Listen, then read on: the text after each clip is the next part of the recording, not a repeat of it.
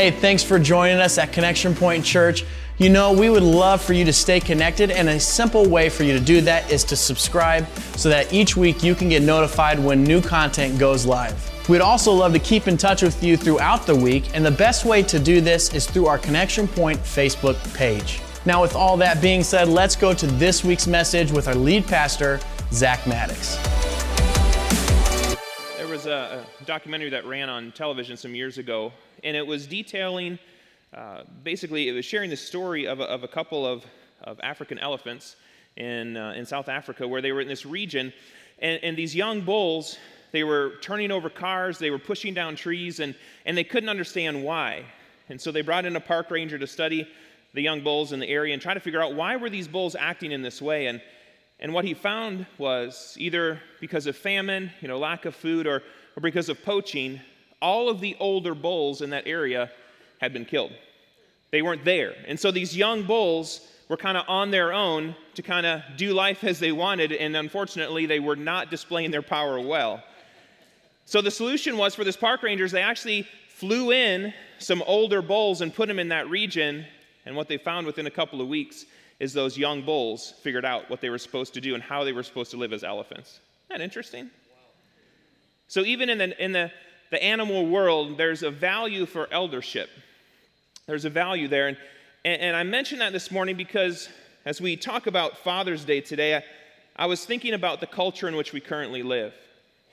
And if I really do an honest assessment, I don't know that our culture is a real healthy one for boys or men. And although not the only reason, for surely one of the reasons is, is what I see is we're no longer a culture of elders where we pass on wisdom, identity, and boundaries for the next generation. We've kind of lost that in a lot of ways. I'm so thankful for some of the elders in this church. I think about the Leon Troyers and, and Mick Daltons and others who, who serve this body well in that way as spiritual fathers, and we have spiritual mothers too. It's so important, it's so vital. But if we look at society, and really as we look across a lot of church congregations, we're largely an uninitiated culture that admires the values of youth and not the values of maturity. But here's what's interesting that's not just this generation, that's actually been taking place for lots of generations now. That even our, our, our current generation, or those who are advanced in years, when they were younger, they too were looked at as a value of youth over maturity. So that's been going on for some time. It's been a pattern for many generations. And because of this, what happens is, is when there's a value for youth over maturity, oftentimes as we age, where we should become becoming elders, we actually just become elderly. And there's a big difference. There's a big difference. As we age and progress through life, we actually all, and I'm talking about in the spiritual sense, are meant to become spiritual fathers and mothers and elders. But if we're not careful, if we're not intentional, if we don't spend, I will say this, a lot of time with Jesus because he's our ultimate, ultimate mentor. As we spend time with him, he mentors us and into the life that we're called in the kingdom so that we can lead others too. What we find in culture today is a lot of men, they're over mothered and under fathered. Studies have shown we're in a large part of society without fathers. And the effects of this are lifelong for both genders. What happens is, is we create boys who never grow up and they want to marry mothers instead of wives. We find girls who want securing and affirming daddies instead of risk taking partners. So, what winds up happening is neither gender is ready for the work and adventure of a full life. Look, I want to tell you this morning fathers are so important. Fathers are so important.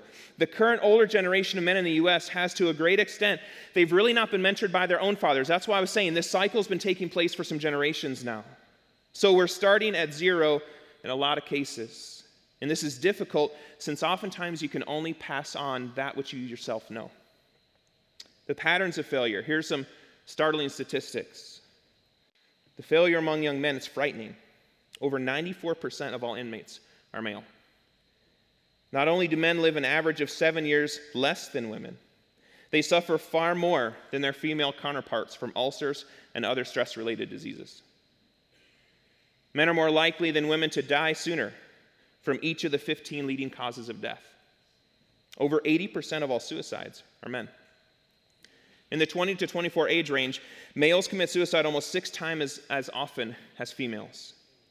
When men are over 85, they are over 14 times as likely to commit suicide as women of the same age. I share all of this with us this morning because I want us to understand men are hurting today. If we're really honest, if men are really honest with themselves, and I probably get to see that more than most because of the position I'm in as a pastor. So, on a day when we celebrate fathers, on Father's Day, what I'd like to do is take a step back and just recognize that. And let's talk about that today. But let's also talk about that knowing we serve a God who can meet us wherever we're at. That's always the good news of the gospel. That he comes in and addresses those things in our life which need address. That although these might be our statistics, they don't have to be our statistics, right? Because we have a God that can change and reshape us.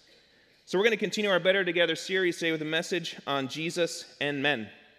So if you have your Bibles, Hey, I hope you do. We're going to take a look at Luke chapter 10 this morning, and I invite you to stand for the reading of God's word. Simply want to highlight these words of Jesus to us today. I'm going to read them this uh, at the beginning. I'm actually going to circle back to them in the, in the last point this morning. And here's what Jesus says, or what Luke writes, and then Jesus talks. At that same time, Jesus was filled with the joy of the Holy Spirit, and he said, O Father, Lord of heaven and earth, thank you for hiding these things from those who think themselves wise and clever and for revealing them to the childlike. Yes, Father, it pleased you to do it this way. My Father has entrusted everything to me.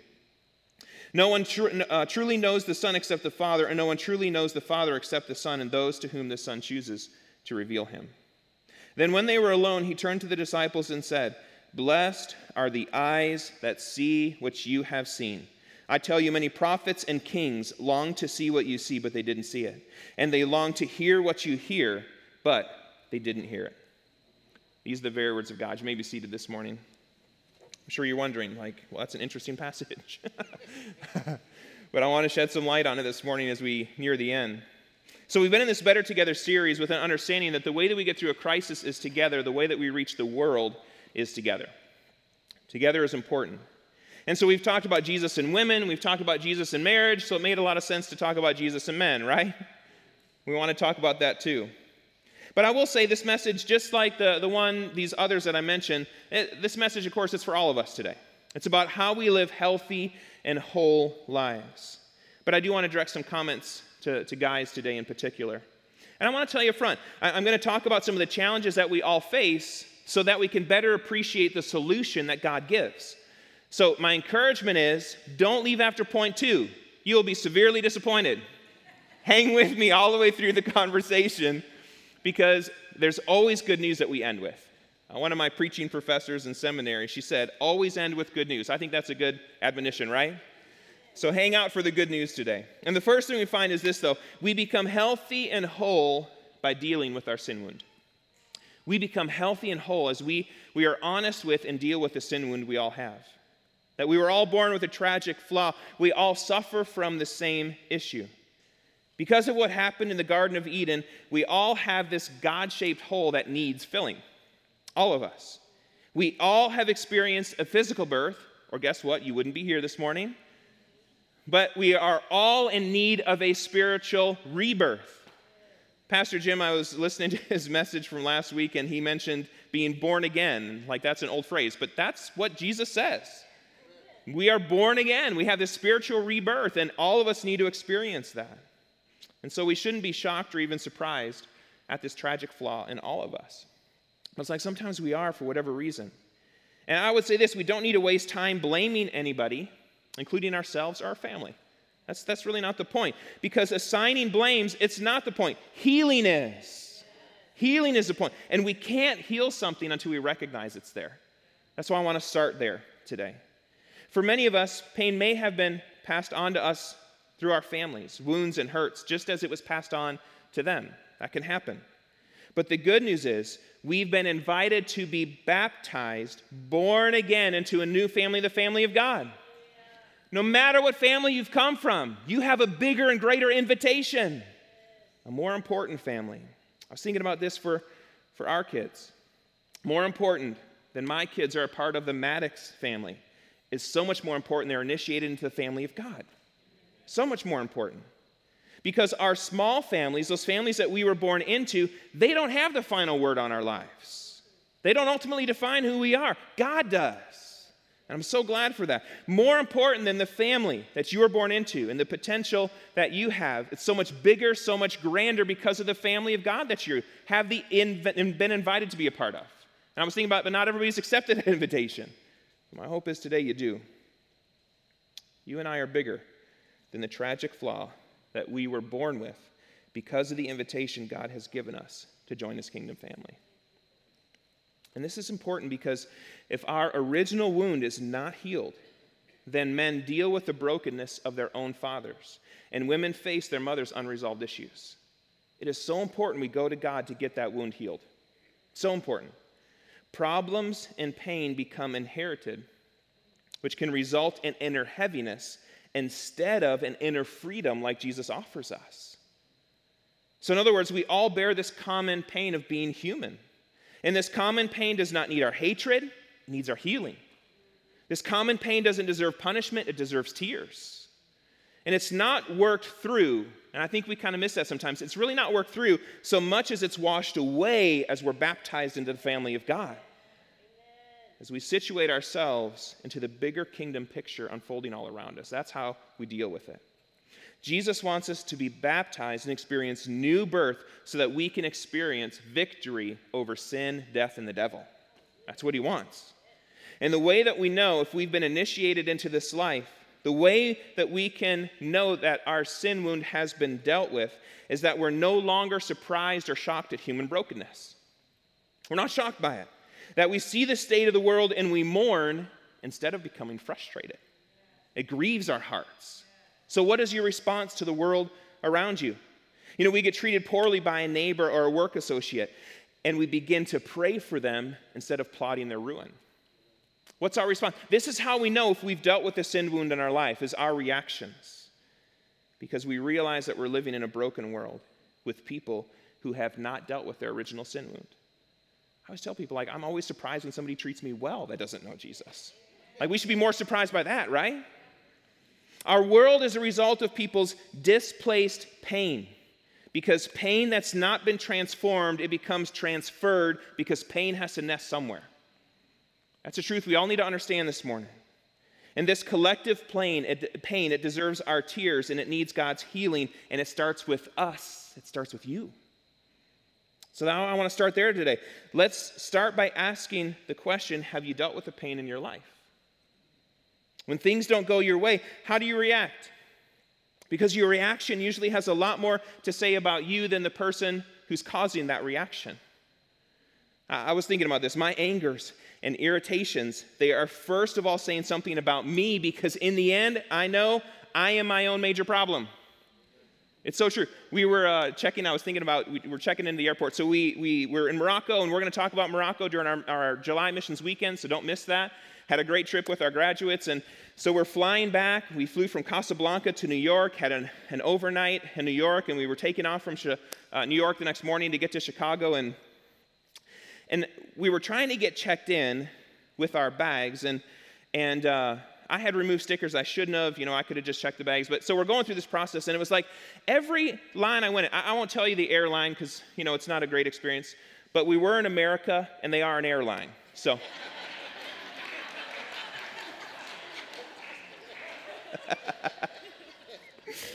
it was like every line I went in, though, they're like, you can't be in this line, you should go over that line. okay. That happened like three times. By the third time I told Shelly, I'm like, what kind of customer service is this? Like, don't tell me where I can't be. Like, show me where I should go. And then they're, they're weighing our, our bags. And so they weigh the first one, it's like 47 pounds. And so the guy pulls it off. And I put the next one on, and it said like 70 pounds. But I have like a, a portable weigher, so I, I, knew they were both under 50. And the guy's like, we got to pay overweight. And I look, he's like, he's still got the toe of the other one like on there. It's like, gosh, like, can you take the other bag all the way off? And like, we're good. But I told Shelly, I walked away and I said, you know what? Those irritations say a lot more about me.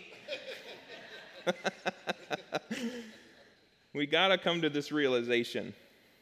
Our reactions reveal what's ultimately going on in our hearts. They do. So I'll actually tell you, like the next morning, when I have those, those kind of moments, my, the priority of my abiding time the next morning is Jesus, what was going on there? You know, what's going on in my heart? Are we willing to do that? If you know you have pain in your life, have you spent time alone with God, asking Him to heal it? Let me say, that's not a one time thing. It's something that needs to happen periodically as we follow Jesus. And I actually had this, I was thinking about, I had a time in January, I was, I was at home on a Monday and, and just trying to get some stuff done at the house, and the kids were at school, and Shelly was teaching. And, and man, in my abiding time, sometimes I get to kind of have longer times. And the Lord just came in, He wrecked me that day. That's not an everyday, but I will say it's good to have that periodically. So, have you taken your pain to the Lord? If not, I'd encourage you to do that as we close today. Take it to Him. Because to become healthy and whole, we must deal with our sin wound. We really do. And to become healthy and whole, we must learn five important life lessons. To become healthy and whole, we become that healthy and whole as we learn these important five lessons. Earlier in our Better Together series, I actually shared these five life lessons over the course of a, a, couple of messages, but I felt like it was worth repeating here. They, they come from Richard Rohr's book, Adam's Return, which is actually a book about male initiation and the importance of it. And, and Richard points out that there's five essential messages every person has to contend with for them to live healthy and whole lives. And here's those five lessons life is hard. You are not that important. Your life is not about you. You are not in control, and you are going to die. Happy Father's Day! That's why I said, please don't leave after this point. like you'll, you'll miss the joy of this message. But here's the thing, and I will say this those, those are all scriptural truths. And, so then how we handle these truths, because these are, these are life truths. Since the fall of man, these have been the five life lessons man has been contending with. And, and as we handle these important scriptural truths, it determines the quality and meaning of your life. How we try to deal with these life lessons, it either sets us up for kingdom success or man made failure. It really does. So, before we discover how Jesus responds to these five essential messages, I want to break each one down so that we can contend with them a bit this morning first. And the first is this that life is hard. The first lesson we must learn is to not run from pain. That's the first thing we've got to learn. In fact, we shouldn't get rid of pain until we have first learned its lessons. The real point in pain is not one of an endurance contest, but it's a course in listening, waiting, and hoping. And when this is done well, it leads, it leads to a deepening and clarifying of godly desires. So, pain is an endurance contest. It's an opportunity to listen, to wait on the Lord, and hope for the resurrection outcome that He can bring handling pain this way, what it does is it educates the emotional life, our soul, which for whatever reason we don't think needs education as much as the mind does. But it really does. Our soul needs an education, and pain is a good teacher. If we don't allow pain to be our teacher, one or possibly of all of the following things occur. So I want you to kind of evaluate yourself right now. Think about these five things in your life. If we don't process pain well, what happens we will become inflexible, blaming, and petty as we grow older. We will need other people to hate in order to expel our inner negativity.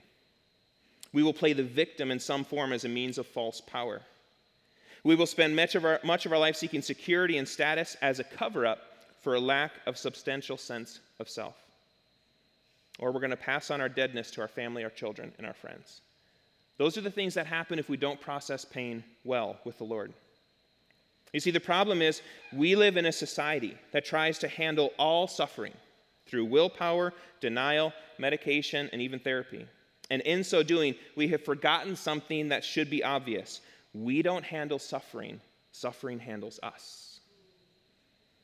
And it does it in deep and meaningful ways that actually become an entry point for resurrection life. Uh, it's amazing to me. I think about the cross or the crucifix. This is the central Christian logo. And its rather obvious message, one of resurrection from death, it's really aggressively disbelieved by most Christians. We're clearly into ascent, achievement, and accumulation. That's usually what we go after, which means the cross is really just a mere totem, a piece of jewelry. But pain, because of our fallen nature, is what's required for us to release our grip on our small explanations and self serving illusions for life. we can be confident. I want to share this with you some more. Here's the good news we can be confident resurrection will always take care of itself whenever death is trusted. Jesus has resurrection power in you, a scripture says. And so resurrection can be trusted. We can lean into the pain and know that God meets us there and he'll bring about resurrection so long as we're faithful to him. So let's not let's be careful to not manufacture our own resurrections in the middle of our pain. God can be trusted to lead us to the other side. He really can. And ultimately, what God is doing in pain is He's removing our false selves, the ones that we've propped up. We've talked about this before. So that we can start to live according to our true selves, who God has really made us to be. And our true selves. Here's why you want to live as your true self because our true selves are indestructible, characterized by inner abundance and joy. Our true selves are not needy, easily offended, or hurt. Our true self is characterized by contentment and abiding peace and happiness. Our true self knows all is okay, no matter what. So, to help our true selves emerge, it seems our wounds are the only things humbling enough to break our attachment to our false self and strong enough to make us yearn for something more deep and true. For whatever reason. But this also means that this hinges on this question in terms of how we live our lives is what are we going to do with our wounds? What are we going to do with them? Are we going to trust God for resurrection or not? My hope is we do. The next life lesson that we must contend with is we're not that important. We're not that important. And we either learn this lesson through teaching like this, or if you study the teachings of Jesus, Jesus addresses this. Or what happens is if we don't learn it there, we have painful life situations that dismantle us brick by brick, decade by decade. So you're going to learn it one way or another. If you do an honest reading of what we call the Gospels, the books of Matthew, Mark, Luke, and John, you'll see that Jesus knew he needed to destabilize a person's false self before they could understand they had a true self. But here's the problem destabilizing our security systems and our egos, that's a hard sell. That doesn't fill stadiums, right? And what you find in the teachings of Jesus is one who is both prophet and pastor. Because prophets, they deconstruct and pastors reconstruct. And Jesus does this in wonderful ways. The reason Jesus can tell us that we're not that important is because he also announces to us, us our infinite and unearned importance. That's why he can say that. And, and so maybe the reason we struggle to live in the first truth that we're not that important is because we no longer believe the second that you are of infinite worth. Maybe that's the struggle today. That we can no longer properly humiliate our small self because we no longer believe in the great self. We think our personality and our self image is all we have. But Jesus says we are so much more. You are so much more. And so then what happens is, is, if we don't embrace this truth is we wind up crawling over one another, competing with one another to defiantly assert our private importance, which then becomes our only real possession. But Jesus in his teaching, he wants us to embrace the limits of our wisdom, the limits of our power, the limits of ourself, and to submit to being taught means accepting the greatness of the truth and our own smallness in relation to it instead of holding on to the illusion that we can somehow master truth.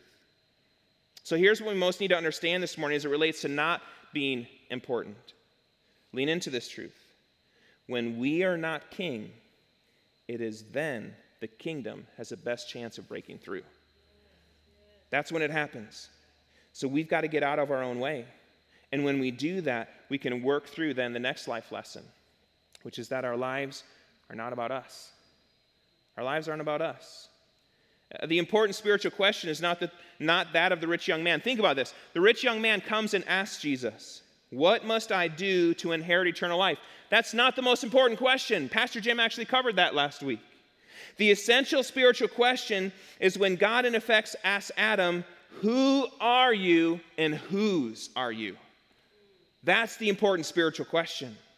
We, we like the first question because we think there's something we can do about it, it gives us control. We fear the second question because only God can answer it, and his answer seems too good to be true. But may we live in that truth.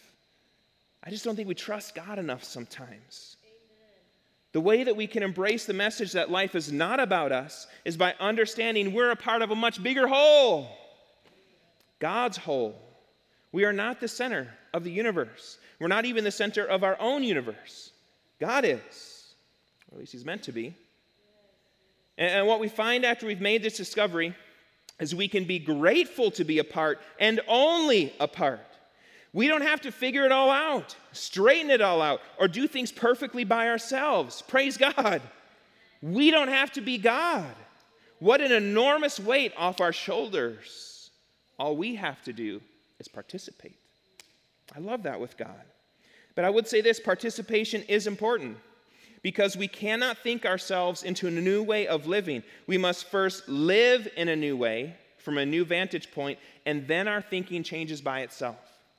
We kind of get this wrong sometimes in our society. We want our thinking to change so that our lives will change, but what Jesus says is start living different and you'll start thinking different. That's his pattern. After all, think about it. the invitation of Jesus was follow me. And that requires movement. Get moving in your life with Jesus and watch as your thinking begins to change. When Jesus sends the disciples out, as we find in Matthew 10 and, and Luke 12, he sent them out on a, on a high risk, outward bound experience where new and good things could happen. But what I love about this is these experiences were designed to change the disciples just as much as they might change others. It was a both and. Our lives are not about us, they're about God and about allowing uh, our lives to be done unto us. You ever think about that? Like God's prepared the good works, we just have to discover them and walk in them. And this is exactly what Mary prays. Think about what Mary prays at the birth of Jesus, or before, uh, while she's uh, waiting in expectancy for him to come, and what Jesus prays at the end for Garden of Gethsemane. They pray about allowing God's life to be done unto them. That's a good prayer because our lives are not about us. And the fourth life lesson we must embrace is that we're not in control. We are not in control. And when we learn this lesson, we situate ourselves properly in the universe. There's a joy and a release in knowing that we are not the one steering the ship.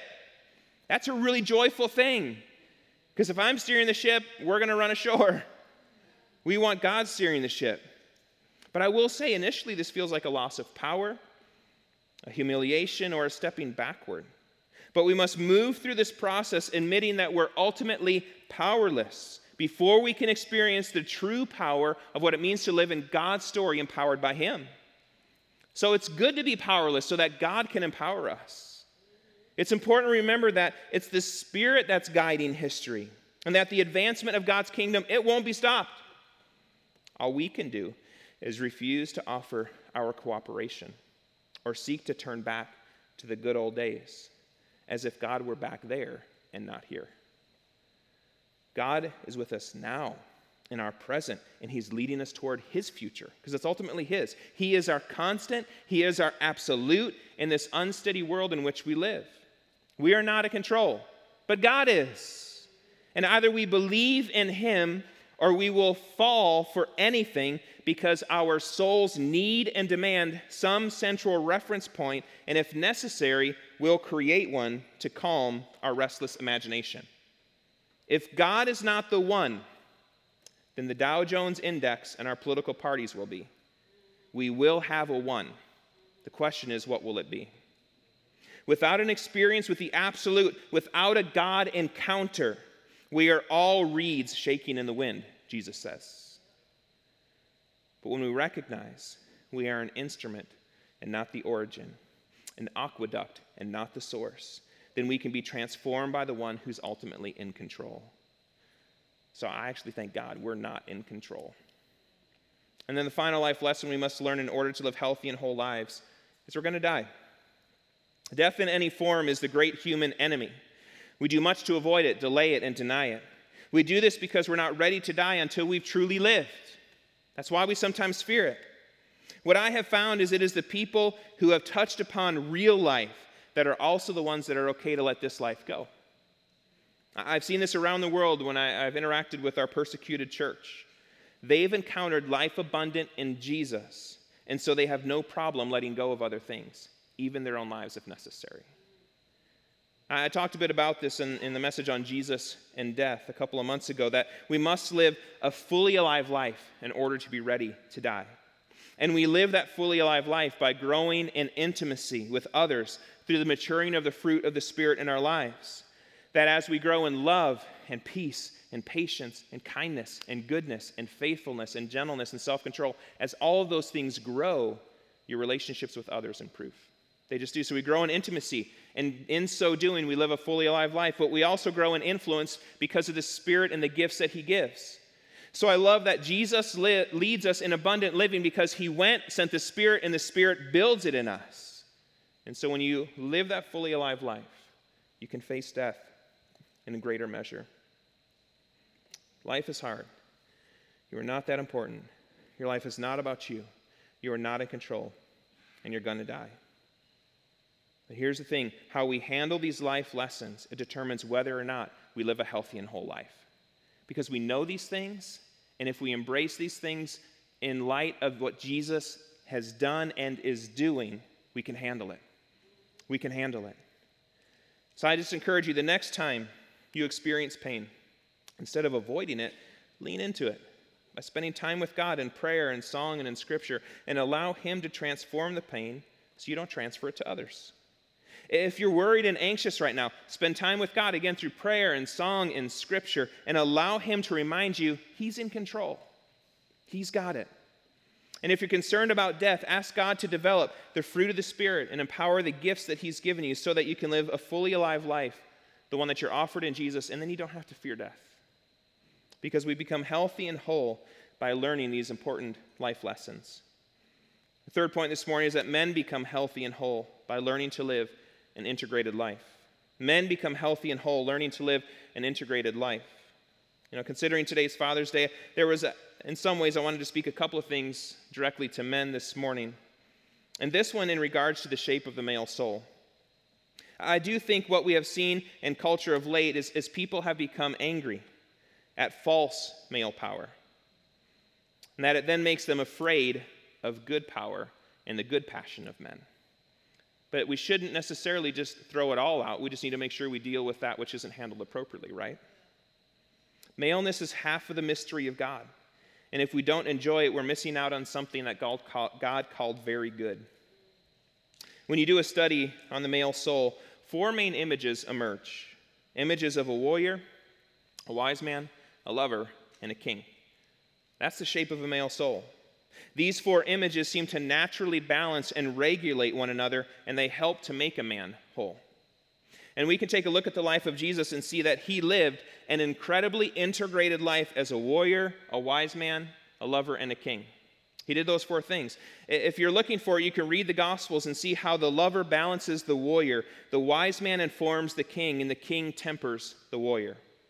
Jesus walks firmly on the high wire of male integrity. He is an incredible example for men today. So, when was Jesus a warrior? When he was quoting the prophets, taking a stand against human suffering, battling evil, sickness, political, and religious oppression. When he was direct about his task and call and toughening himself alone in the desert. This is our warrior. He was a good warrior, revealed in his lack of a need for enemies and his willingness to forgive them. He knew how to defend himself and those who were defenseless, poor, handicapped, and marginalized. He did a great job of this. His ability to endure his death with dignity and freedom, it reveals a warrior of the highest degree. What about Jesus as a wise man? Jesus' teaching had enough authority to move people to leave everything and be willing to die for him. Jesus' frequent use of parables put Jesus in a category all of his own. Wise men rarely answer questions, but prefer to lead people toward the answer. And Jesus only directly answers three of 183 questions he was asked in the Gospels. Jesus was a wise man. And Jesus as a lover is probably what we like and remember the most of him because it's what we desire most from God. Jesus is compassionate, forgiving, accepting, and nurturing. He's clearly connected to his heart and his emotions, and Scripture speaks of a man of great empathy. His farewell discourse and foot washing at the Last Supper speak of a tender and sympathetic man. His surrender and forgiveness on the cross, it stands as the deepest form of sacrificial love our world has ever seen. Jesus is a warrior, a wise man, a lover, and a king. The main preaching theme of Jesus was about the kingdom of God, which makes sense considering the king is the one who holds the big picture together. The notice fixed on his cross Jesus of Nazareth, King of the Jews. It was a title for him, but it was a title rejected by the Jews. But if we're honest, it was kind of a stand in for all of us who reject his power over us. In the end, it's, it's hard for us to like the big kingdom if it gets in the way of our smaller kingdoms, and it always does. And here's the thing about our king when Jesus enters the room, people are healed, they're reconciled, and demons flee. That's the power of a king. When the king comes, his house is safe and secure. Our wholeness comes from our connection to the King, which relieves any burden we might have of being a king ourselves. If we're connected to the King, we don't have to be that King. He can be that for us. So, if Jesus was able to live an integrated life, the question is how can we? How can we live like Him? We can live an integrated, healthy, and whole life through God encounters. That's how. We become healthy and whole through God encounters. So, if you've been a part of Connection Point Church for any length of time, Shelly mentioned it. We talk about guaranteed encounters with God and, and environments for those. That we find the overarching theme of Scripture is mission, and the overarching promise is presence. The promise of Scripture, what we have now, is the opportunity to be in the presence of God. That's an amazing thing. And so, much of what we do here at Connection Point is we try to set up environments or opportunities for people to encounter the living God. That's what we want to do. Because we know as we encounter Him, He's the one that ultimately enables us to live integrated, healthy, and whole. The Holy Spirit shapes us. Think about this. The Holy Spirit shapes us as a lover as we sing songs of worship and praise. Talk about that aspect of things. The Holy Spirit grows us as a wise man or woman as we spend time in God's Word, encountering Him there.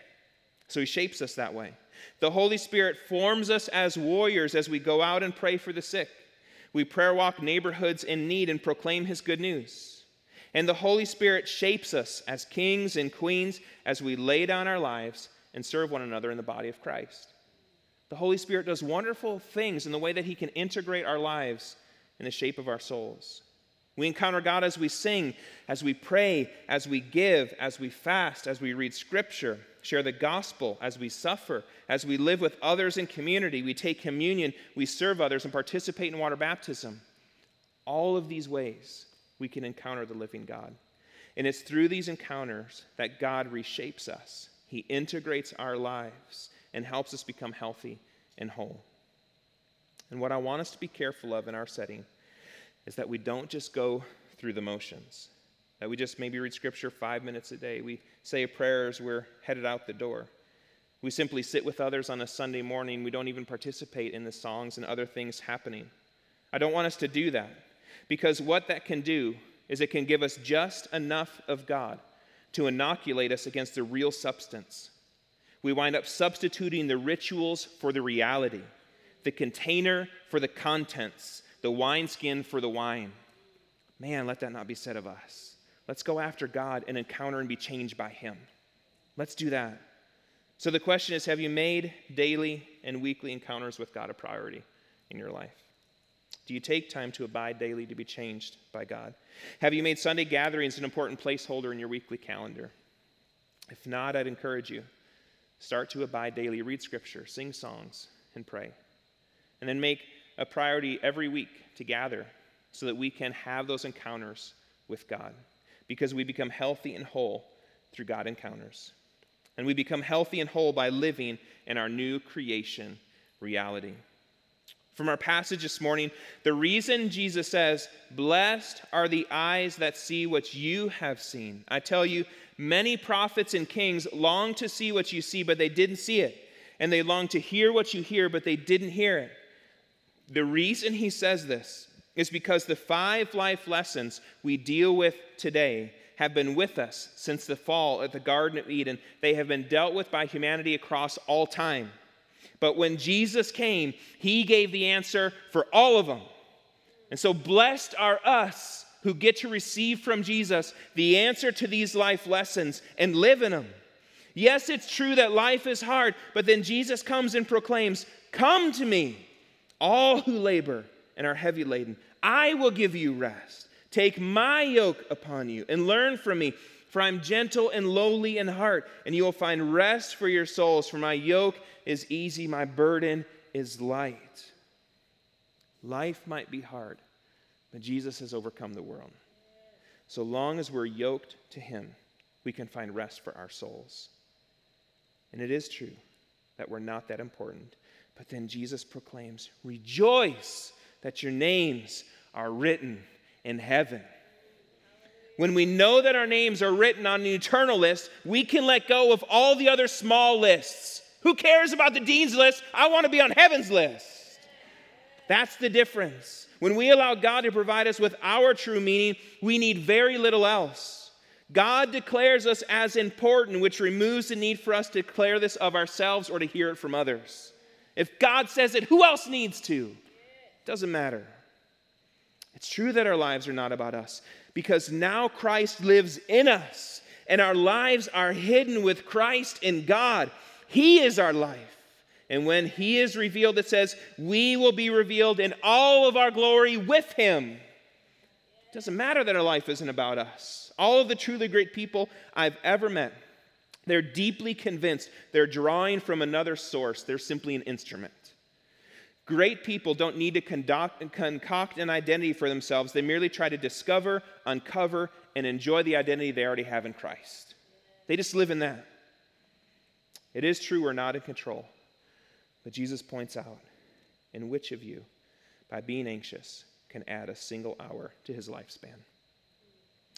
We know we can't control life and death. And Jesus helps us see we need not worry about the lesser things either. Instead, we can surrender to God and trust that we really are beloved sons and daughters, which allows God to be our good Father, the one who's ultimately in control. We want Him in control. And yes, it's true that we're going to die, but we can be certain of this neither death nor life, nothing that exists, nothing still to come, not any power, not any height, nor depth, nor anything else in all creation can ever come between us and the love of God. So, what does it matter? We're going to die. We're not going to be separated from God. Yes, we're going to die, but we've already been given a kind of guarantee and promise now. Death isn't final.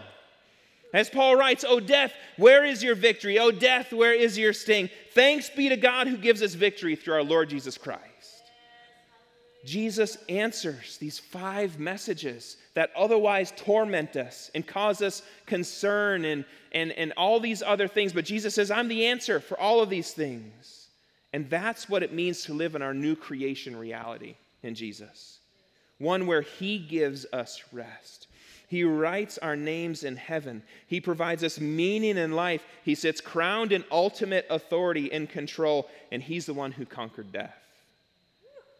He's the one who enables us to live healthy and whole lives from now into all of eternity. So, have you yoked yourself to Jesus to find rest for your soul? Have you given up control to Him in order to remove stress and worry from your life? Have you allowed him to speak of your significance, no longer concerned what others might think of you? My encouragement today is this allow Jesus to initiate you into your new creation life and experience the health and wholeness only he can bring. Man, allow him to initiate you. Initiation requires guaranteed encounters with God. That's how you're initiated into the kingdom. So, fathers, men, I implore you, pursue health and wholeness that you're offered in Jesus. Allow Him to integrate your life as a warrior, a wise man, a lover, and a king. Spend time with Jesus through daily abiding and, and weekly worship and Sabbath rest. He wants to reshape you and deal with the wounds in your life. I want to say you are vital in the kingdom of God. Men, you are vital in the kingdom of God. You are vital in your families. You are vital in this church. It is so important that you get this today. And so I so desperately want all of us to live up to our God given potential. But it takes us spending time with King Jesus for this to happen. So make it a point this week and the weeks to come to do just that. I was thinking about this message. This isn't in my message, which always becomes dangerous then. But I was really reflecting on the fact that I opened with the lack of, of older bull elephants and the reaction of those younger bull elephants. And I was thinking about the fact that, you know, we at Connection Point Church, we recognize that we live in a community where half our population is between the ages of 18 and 24. So we've been very intentional to, to ask like Naren and Suzanne Sloan to serve as young adult pastors and make a difference there. Because I feel like it's irresponsible of us to live in this community and not be intentional with young adults. So we've been very intentional there. But at the same time, what I want to be careful of is that in no way makes other generations feel like they are somehow less important. Because I want to tell you this morning, that's a lie of the enemy. That's never been spoken here, that's never been in a meeting. So if that's in some way that what you've heard, I'm telling you, you've heard wrong today. If this message is anything, it's to say elders are incredibly important. And we're missing them today. I want to tell you, those in advanced in years that are a part of Connection Point Church, you should be in our kids' classes, pouring into the lives of a younger generation. You should be greeting the young adults as they come in the door, sitting around the table in our young adult environments. You are vital in this congregation. So if you have yet to engage and you are advanced in years, man, can I encourage you, dive in. Our younger generations desperately need your influence in their lives. Desperately. They need your spiritual maturity. Our younger generations need spiritual fathers and mothers pouring into their lives. So if I can encourage you this morning, please, please, please hear me on this. Dive in. You are so important here, and you need to find your place at Connection Point Church. This is, this is really a message about eldership today as we really look at it because there's so much that's gone wrong in our culture because we have valued youth over maturity, and that needs to turn around. So, Lord, help us in that. I'm going to invite you to stand as we close in song this morning. Before we close in song, maybe you're here today and you realize the reason you're not healthy and whole, that you've got wounds in your life, is because you've never dealt with the sin wound in your life. And can I tell you, you can't do that on your own? Again, going back to the question, the question you don't need to be asking is, What can I do to gain eternal life? The main question you need to answer is, Who are you and whose are you? Who are you? Whose are you? If you can't answer, I'm a child of God, you need to change that this morning because it's only your encounters with Him that He can reshape. He's the only one that can fill that hole that you've been born with. You may have had a physical birth, but you need a spiritual rebirth. And I want you to have that now. Don't walk away from here without that opportunity today, without experiencing that. So, if every head bowed in this room, who here today would say, That's me? I've got that, that God shaped hole. I, I, I've not made that decision. I've not gone to Jesus for Him to heal my wound. But today you'd say, I want to make that different. I want Jesus to heal the wound I've got. If that's you today, I just want to invite you to raise your hand and I want to pray with you before we leave. So, who here today would say, That's me? I've got a wound I need God to heal. Who here today would say, That's me today? That's me. Be up in the balcony, be on our main floor, be on our online campus. We've got people there too.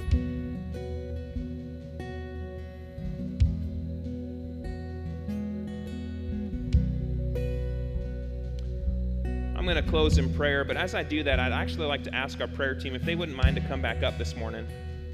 Can go on the side wings. And if you want an opportunity for prayer, that you need, you've got pain that you're dealing with in your life that you've not allowed God to transform. And maybe you even recognize I've actually transferred it to my kids. You know, I've, I've transferred it to coworkers. But today you want to say, I want Jesus to heal my pain. Can I tell you this morning, God can heal it in a moment? He can do it. He wants to do it. So I'm going to close in prayer, and the, and the music team's going to come, and we're going to close in song. And as you close in song this morning, I just invite you come forward and receive prayer today. Receive prayer. And I would say if our prayer teams get full, and you're part of the prayer team or a pastor in the room or something else, feel free to just jump up here in the front, and we'll pray for people this morning as we close. Jesus, we just thank you that you invite us into this fully alive life one of intimacy and influence so that we don't have to fear anything else in life. I love, Jesus, that you speak over us. Our names written on the most important list for all of humankind. Our names written in heaven.